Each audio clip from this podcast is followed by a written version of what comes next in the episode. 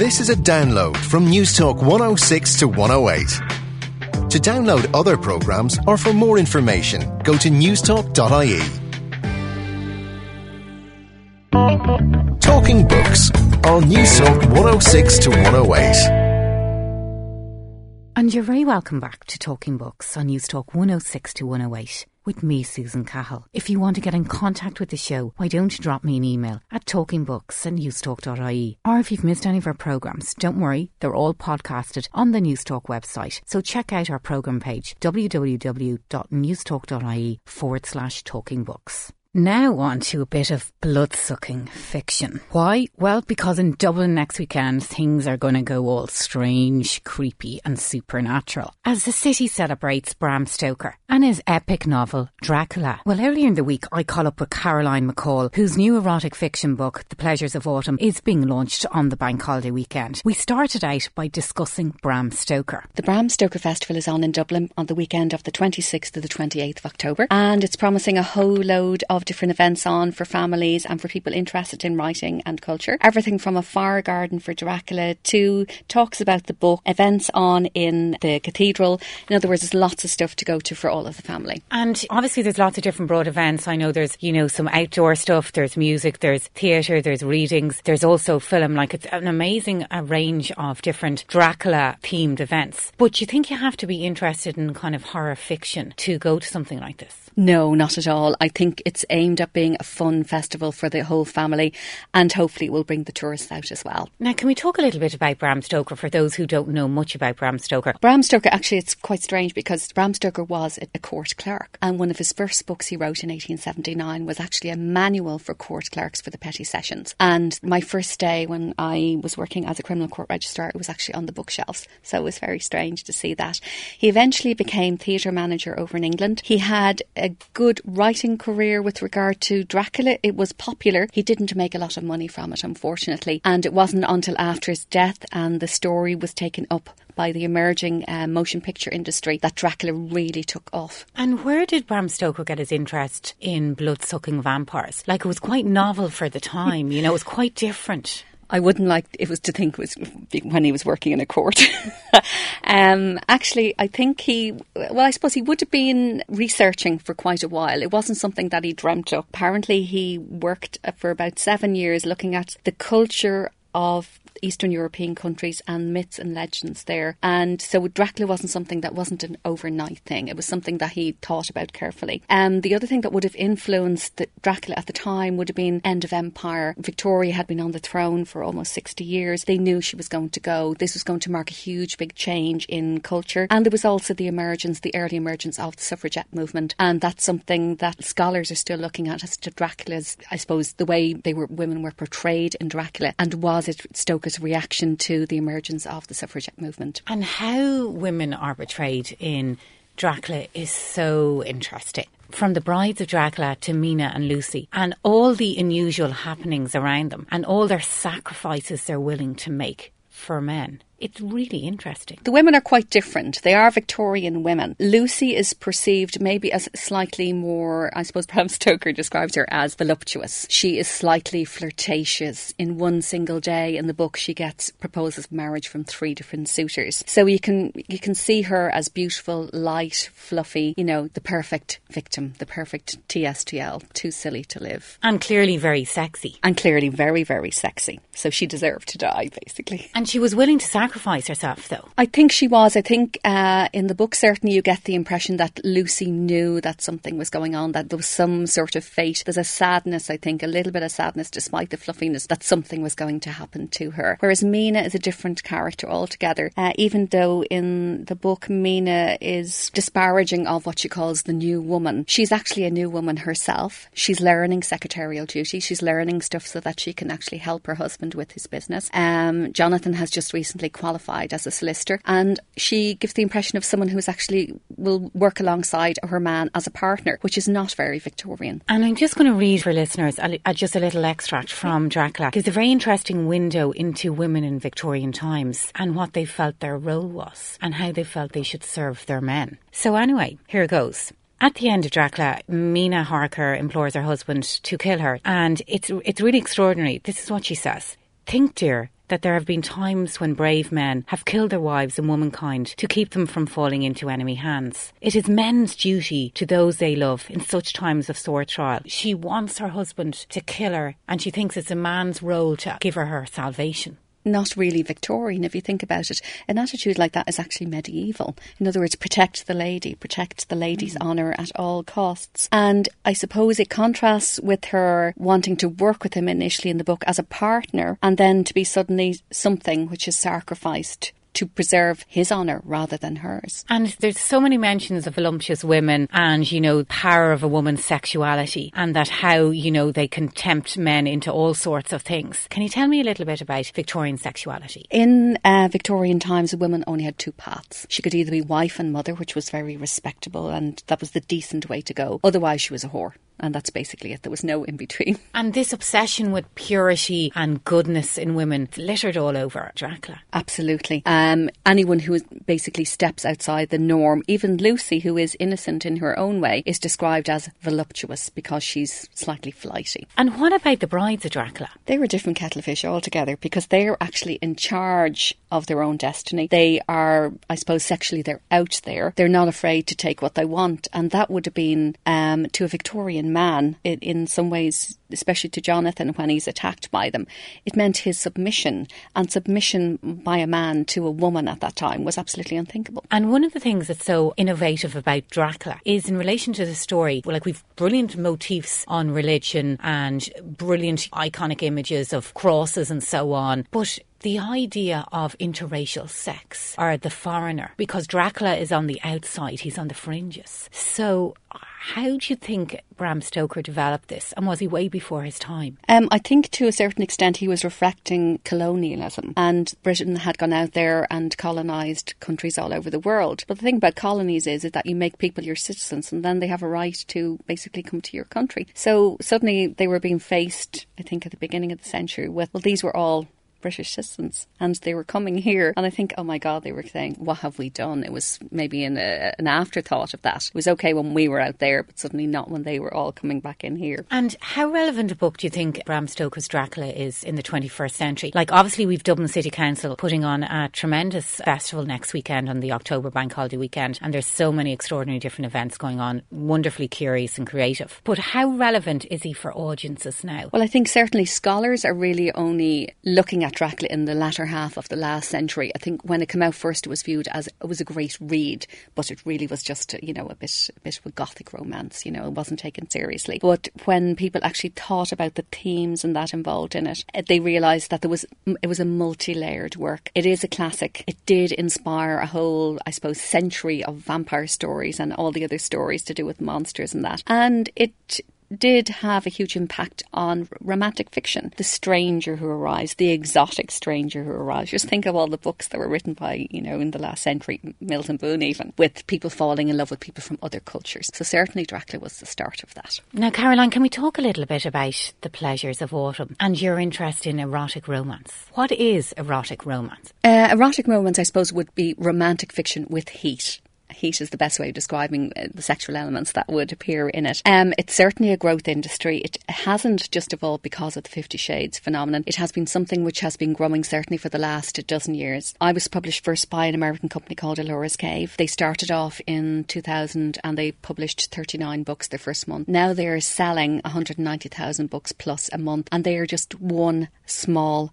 publisher. So it's a real growth area. And who's buying this? Is mainly women, presumably? Uh, mainly women. And one factor which has helped enormously is the advent of the e reader or the Kindle because now you can read whatever you want to. You can read on the train and you don't have a racy cover with a half naked man on the front of it. And how sexy do things get? Uh, they do. They, there are levels. Um, certainly um, in Ellora's Cave, for instance, they will do everything from blush, which is nothing happens, up to taboo, which could be anything kinky, menage, you name it. It's practically orientated, and the different genres they're designed to appeal to whatever the reader wants. So if a reader is interested, particularly in cowboys, or they're interested in sci-fi or historicals, yes, there is, um, I suppose, erotic romance for them. And why do you think erotic romance now has become so popular? I think it was always popular. I think it was just that mainstream publishers didn't actually realise that there was this big market out there. Now they've jumped on the bandwagon to a certain extent. It is a trend, though. I don't think the trend will vanish. I think it will simply morph into other areas. But when I'm at any book clubs or I'm chatting to friends about, you know, what I'm reading at the moment, I haven't heard anyone admit to the fact that they're reading uh, erotic fiction. It's a bit like a vibrator, really, isn't it? Maybe it is, but I think it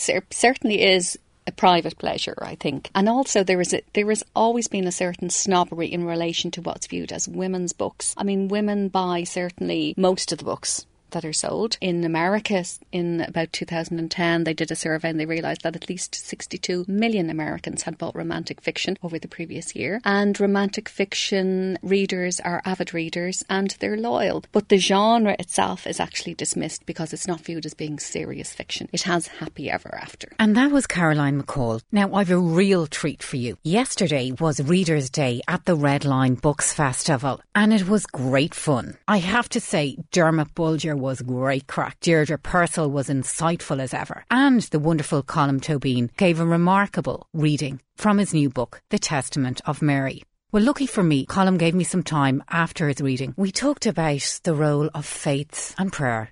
In order to have faith, you have to have doubt. And also, you know, there's a beautiful phrase by T.S. Eliot. It's in the Four Quartets where he talks about a place where prayer has been valid. And in a way, Ireland is a place where prayer has been valid. I mean, so many of the older, so, so many prayers have been said in Ireland, and so much of that has mattered to people. So I think if you're treading on that, you tread softly, or you tread seriously, and you ask the reader to come with you.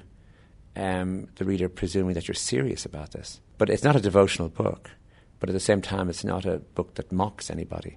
So it's, it's, it's that funny space where maybe belief hasn't fully come into place yet. And um, I just wanted to offer a new perspective from a choosing voice. And what were the questions that you asked yourself when you were writing the book? Because it's very intense and it's it's very deep.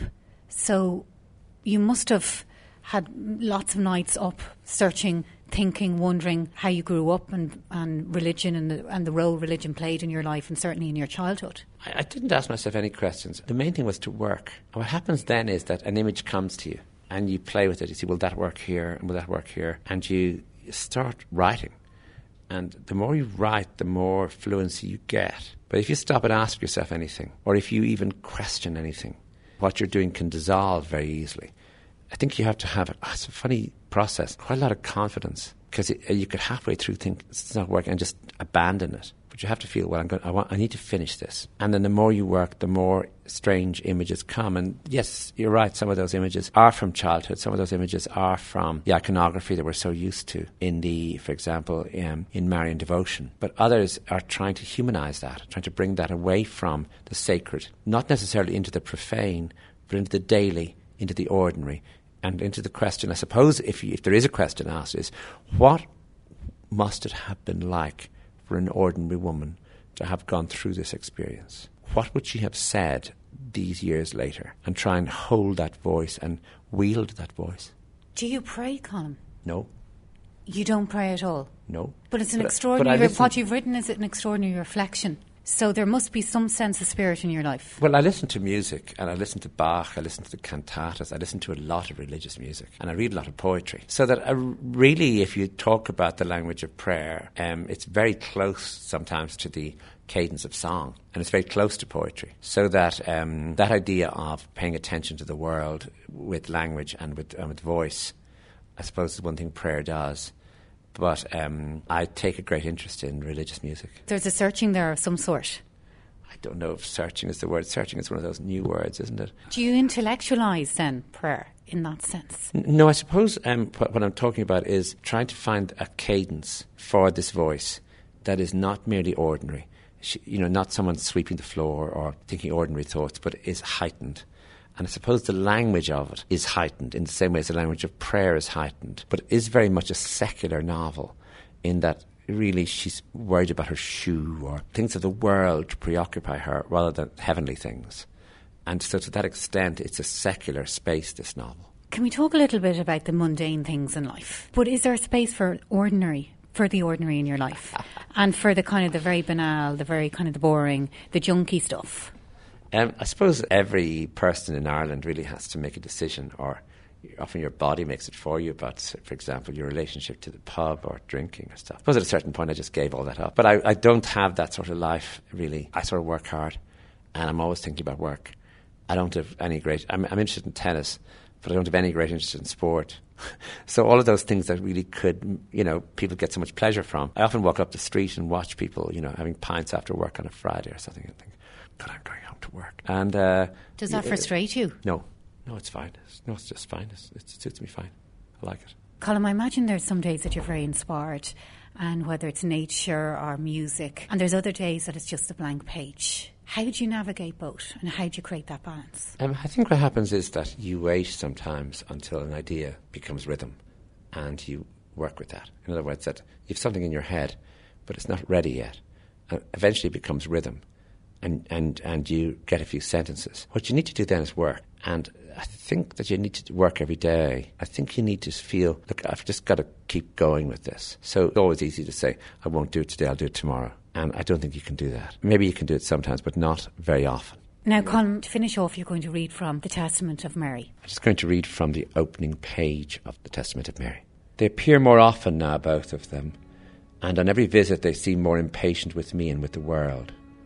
There's something hungry and rough in them, a brutality boiling in their blood which I have seen before and can smell as an animal that is hunted can smell.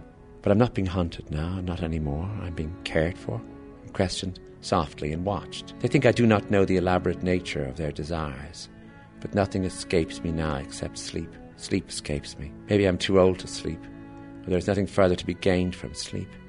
Maybe I do not need to dream or need to rest. Maybe my eyes know that soon they will be closed forever. I will stay awake if I have to.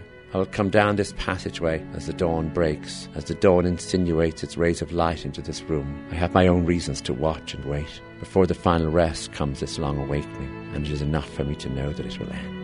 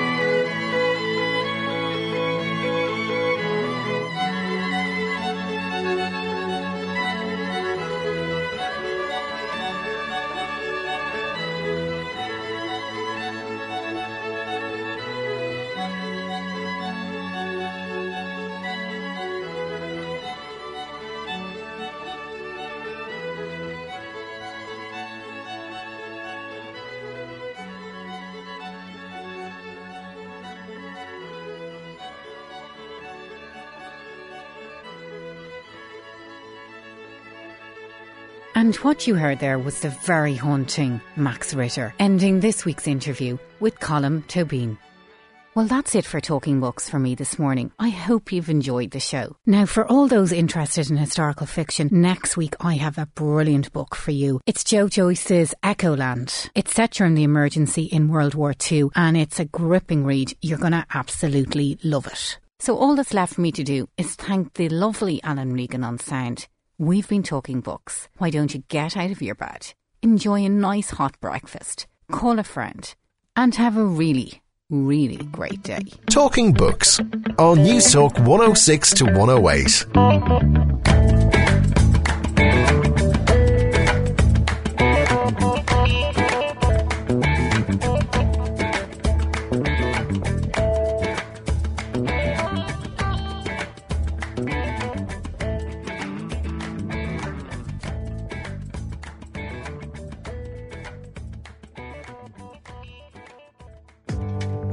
Thanks for listening to this Newstalk 106 to 108 podcast.